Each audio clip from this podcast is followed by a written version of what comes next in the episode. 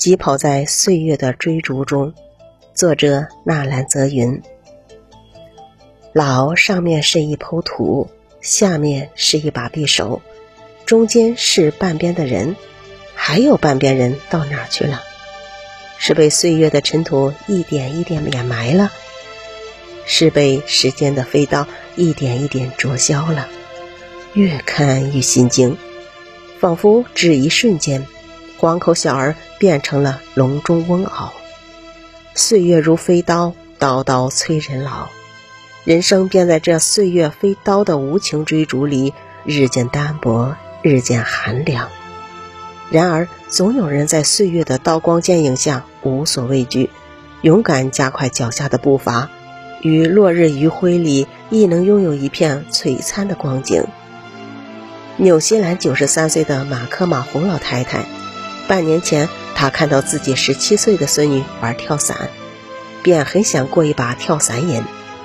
九十三岁的他遭旁人劝阻，但勇敢的老太太果断地说：“再不试就来不及了。”随后，他在教练的指导下进行跳伞训练。半年后，他终于实现了自己九十三岁高龄高空跳伞的梦想，创下世界最高龄跳伞纪录。二零一二年六月七日，南京文殊中学高考考场内，八十三岁的白发老翁汪霞。正埋首做试卷。二十世纪五十年代，他三次参加高考，铩羽而归。没能成为天之骄子的大学生，成了他大半辈子的遗憾。他一直想圆自己的大学梦。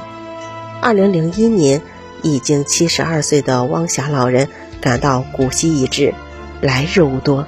他再度拾起课本，重回考场。从二零零一年到二零一二年。老人整整参加了十二次高考，终因成绩不理想，仍未能真正跨入大学门槛。老人感慨地说：“我参加高考，健康情况允许，我也不拿它当个负担，也不拿它当个荣耀。一个人应该有点理想，有点追求。我要在有生之年实现我的一点理想，希望大家能理解我。”岁暮阴阳催短景。